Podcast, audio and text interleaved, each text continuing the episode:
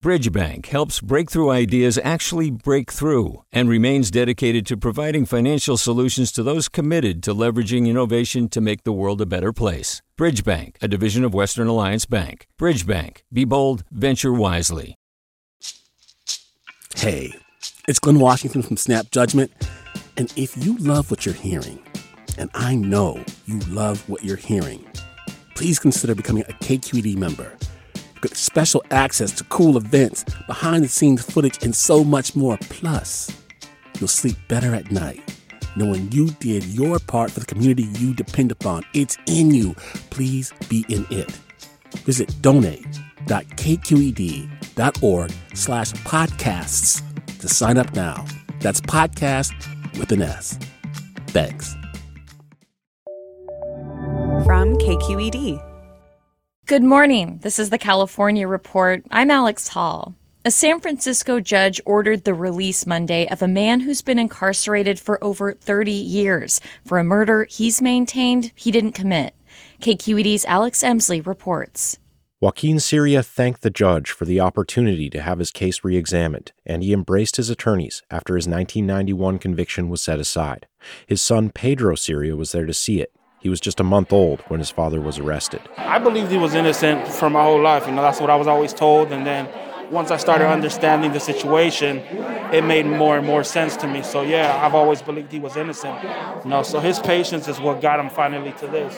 The San Francisco DA's new Innocence Commission, which reviews questionable past convictions, spearheaded the legal petition that led to Ciria's release.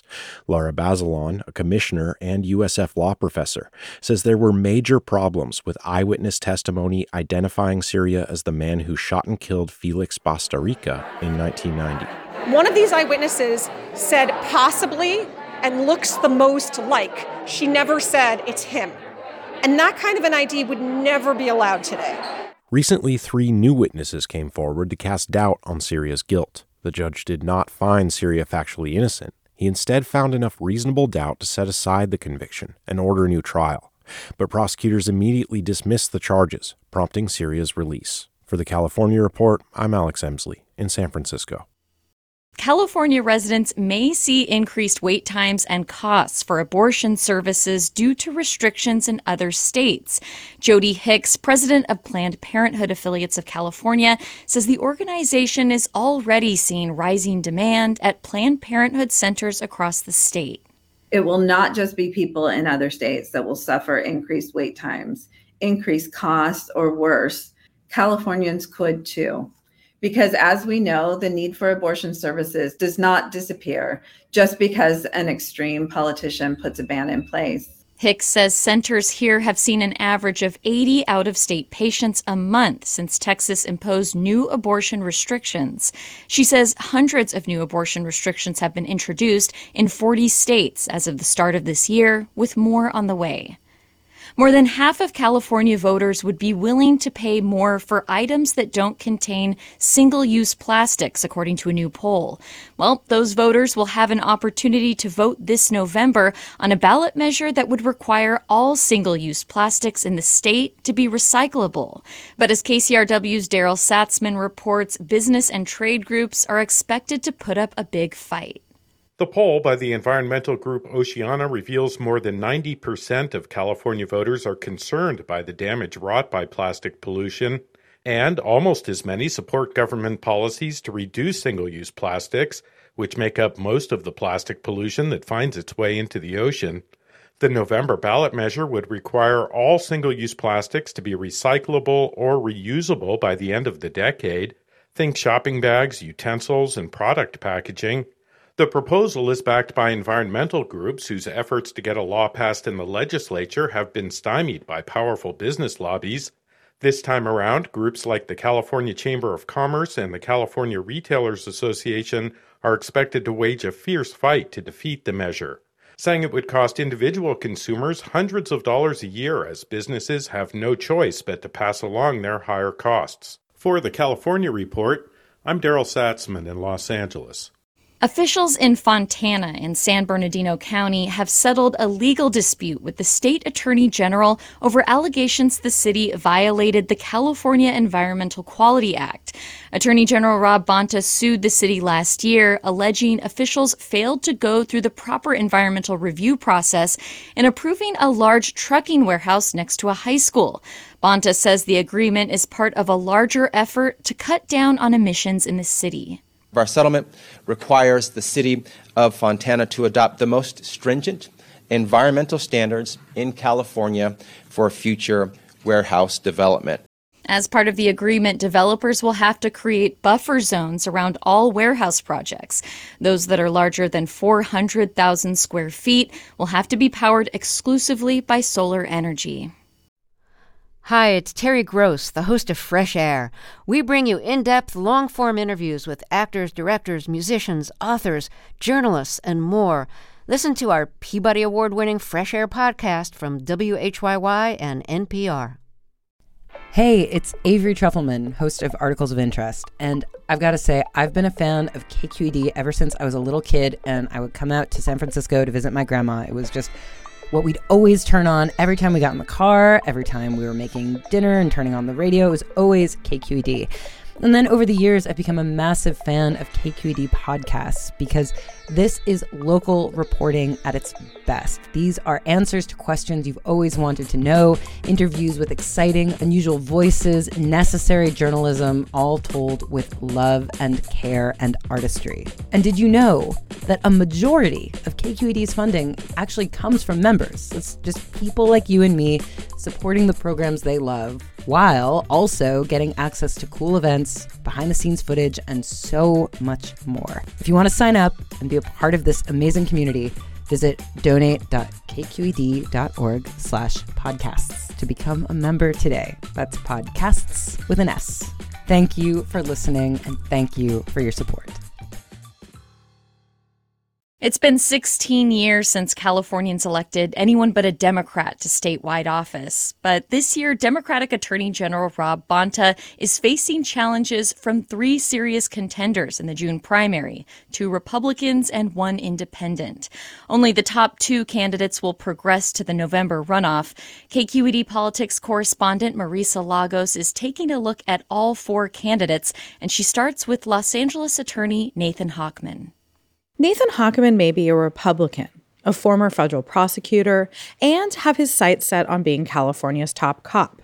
But he asks voters not to pigeonhole him. My message is bipartisan, it's common sense, it's pragmatic. It's what, if you were sitting around trying to figure out the solutions to these problems, most people would come up with. And that's where I want to go the hard middle. Hochman, a native Californian, leans into his diverse legal experiences, citing his career as a U.S. attorney under President George W. Bush and work as a private defense lawyer. He says his career has spanned the gamut from going after tax cheats, polluters, and dirty cops to prosecuting political corruption and defending people accused of white collar crimes. He notes he's the only candidate who has been both a prosecutor and a defense attorney. And what it gives me is an ability to calibrate who are the true public safety threats who need to be imprisoned and taken off our streets, and who can serve their debt to society in some other way. Hochman says he would use the full power of the Attorney General's 4,500 lawyers to pursue both criminal and civil cases. Among his priorities are investigating how fraudsters bilked an estimated $20 billion in unemployment payments out of the state EDD, and whether anyone in state government should be held accountable. I would hold responsible the people who either fraudulently, corruptly, or negligently allowed $25 billion to go out the door uh, in, a, in, uh, in a completely criminal way. You know, it was ripped off. I mean, that, that's shocking. Uh, and then I would absolutely go after the people who ripped it off. Hochman says he also wants to prosecute fentanyl dealers, work with police around the state to decrease crime, and crack down on human trafficking. He says he opposes most of the state's recent criminal justice reforms, but also pledges to uphold the law even if he disagrees with it. For the California Report, I'm Marisa Lagos. Landlords in Los Angeles have failed in their legal quest to overturn the city's eviction moratorium. The U.S. Supreme Court has decided not to hear a case challenging the city's protections. KPCC's David Wagner has more. The Supreme Court's decision leaves the City of LA's current rules in place. Those rules say landlords cannot evict tenants over non payment of rent if those tenants have been harmed by COVID 19. Faizah Malik is an attorney with Public Counsel, which helped defend the city's policy. I think it should provide our local leaders a measure of comfort that their emergency protections have continued to be upheld in court. But Dan Yukelson, head of the landlord group that sued the city, says the court's decision leaves many struggling property owners in the lurch. We had hoped the makeup of the court would give us a fair hearing, but obviously they decided it was an issue that they were willing to take up. LA's eviction protections will stay in place until the city declares an end to its ongoing local emergency period. At that point, tenants will still have another year to pay their back rent. For the California Report, I'm David Wagner in Los Angeles. And now, KCBX reporter Rachel Showalter joins us from the Salinas River with a story about a mouthy mammal who's helping us better adapt to the impacts of climate change. Beavers are out here doing this for free. That's Emily Fairfax. She's a scientist who teaches at CSU Channel Islands and studies water systems. She says the riverbed we're standing in has been altered. It was once a dry and sandy piece of land. Now it's a productive wetland because beavers used mud and trees to build a dam and slow the flow of water. So, like these plants here, this is all new. Yeah. In the last year and a half. Mm-hmm. I mean, these ones have sprung up just since summer. The section of the Salinas I'm in is surrounded by reedy vegetation that's about as tall as I am. I can see tiny fish in the water because it's so clear, and Fairfax says all of this is because of beavers. Feel the water, feel how cool it is.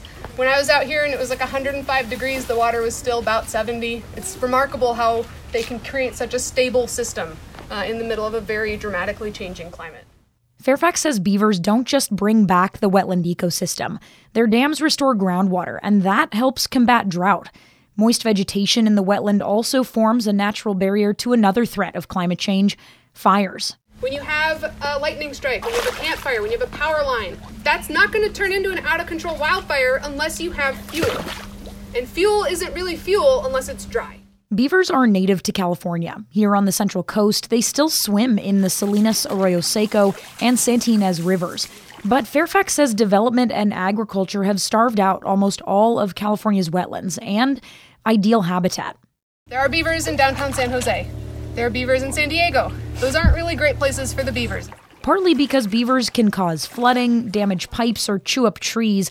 Property owners can take steps to avoid that, but state law permits people to trap and kill thousands of the rodent like mammals each year. But there's a lot that we can do today to make California more hospitable for beavers and to encourage this kind of thing in more of our rivers and streams.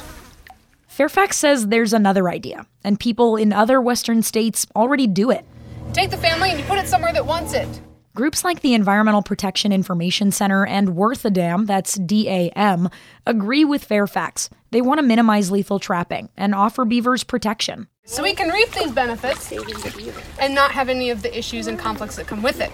Fish and wildlife officials acknowledge the climate benefits of beavers. They're considering whether to change trap and kill policies, but in San Luis Obispo County, killing beavers is rare. And I'll show you where they've been uh, chewing on a willow tree and dragging it into the river. Just uh, looks like Nick Fortune lives among trees like gray pines and oaks. He's retired from a lumber company and shares his land with beavers. That but that doesn't bother you at all.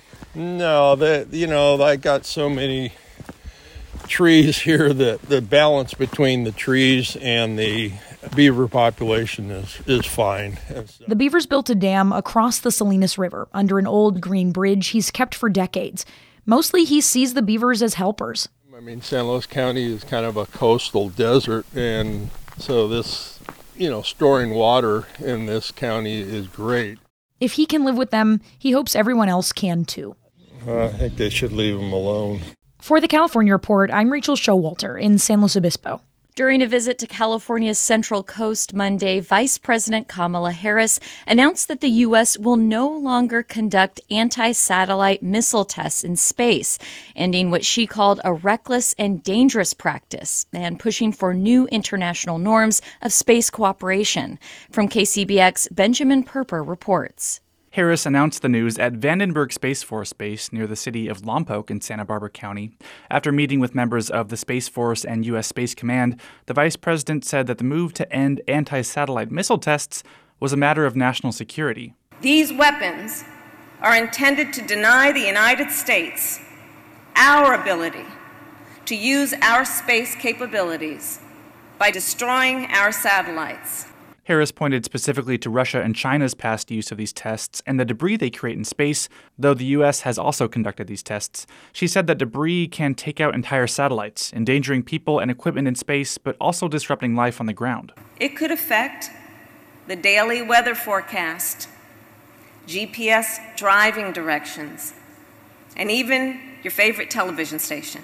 The vice president's visit to Vandenberg comes after news that the base is under consideration as a potential future home of the Space Training and Readiness Command, or STARCOM, a training and education hub for U.S. space operations. For the California Report, I'm Benjamin Purper in San Luis Obispo. And that's the California Report for Tuesday, April 19th. We're a production of KQED Public Radio. I'm Alex Hall. Thanks for listening. Support for the California Report comes from the Wesley Foundation, investing in California's underserved youth. Stanford Healthcare, alerting listeners to the critical blood shortage in the area. Now's the time to donate blood and make a difference. StanfordBloodCenter.org. And Eric and Wendy Schmidt, whose philanthropy harnesses the power of people and science to create innovative solutions for a healthy environment, just societies, and opportunities for human achievement. Do you love learning about the San Francisco Bay Area? Its history, its people, its unique blend of cultures? Then you should check out the Bay Curious book. I'm Katrina Schwartz, editor and producer on the Bay Curious podcast, and I'm here to let you know that for the month of May, we've worked out a sweet deal for KQED podcast listeners. Right now, you can get the Bay Curious ebook for $1.99. That's right, $1.99. Just search for Bay Curious wherever you get your ebooks or find a link in our show notes. This offer does expire at the end of the month, though, so you'll want to act on it fast. Happy reading!